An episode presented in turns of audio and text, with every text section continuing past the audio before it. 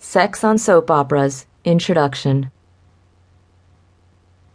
Our Days of Our Lives, The Young and the Restless, General Hospital, and the rest of the daytime soaps, filling the afternoon airwaves with sex, lust, sin, and filth? If not, what's really going on?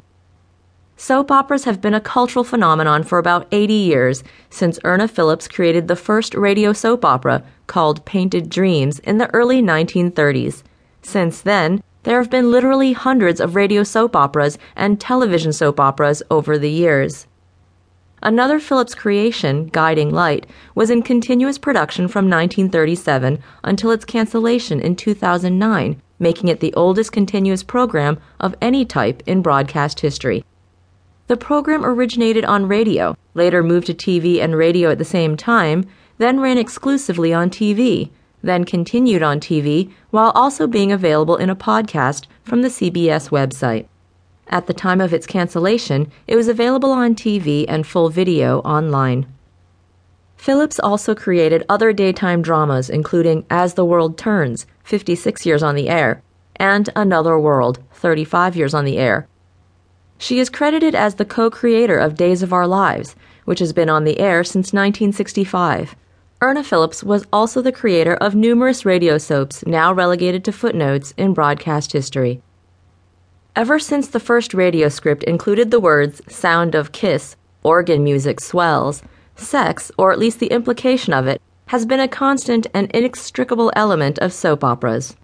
Today's soap heroines are no longer required to remain virgins until marriage, as their long-ago radio counterparts were, and the organ music disappeared years ago.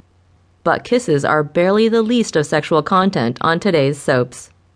Often cited as a landmark event in the soap opera industry was the first Time magazine cover story devoted to soap operas, dated January 12, 1976, which featured Bill Hayes and his wife Susan Seaforth Hayes. The couple portrayed Doug and Julie, a married couple on Days of Our Lives, which at the time was near the top of the soap opera ratings. The title of the cover story frames the discussion immediately. The couple was shown posing in what can best be described as a state of angst, with the gigantic headline of "Soap Operas" and, in smaller letters, a subheadline of "Sex and Suffering in the Afternoon." The article noted it is common to see such queasy subjects as abortion, incest, drug addiction, and venereal disease meshing with the old familiar workings of unhappy families. It followed up with, "Such raciness is enticing to viewers." And to advertisers.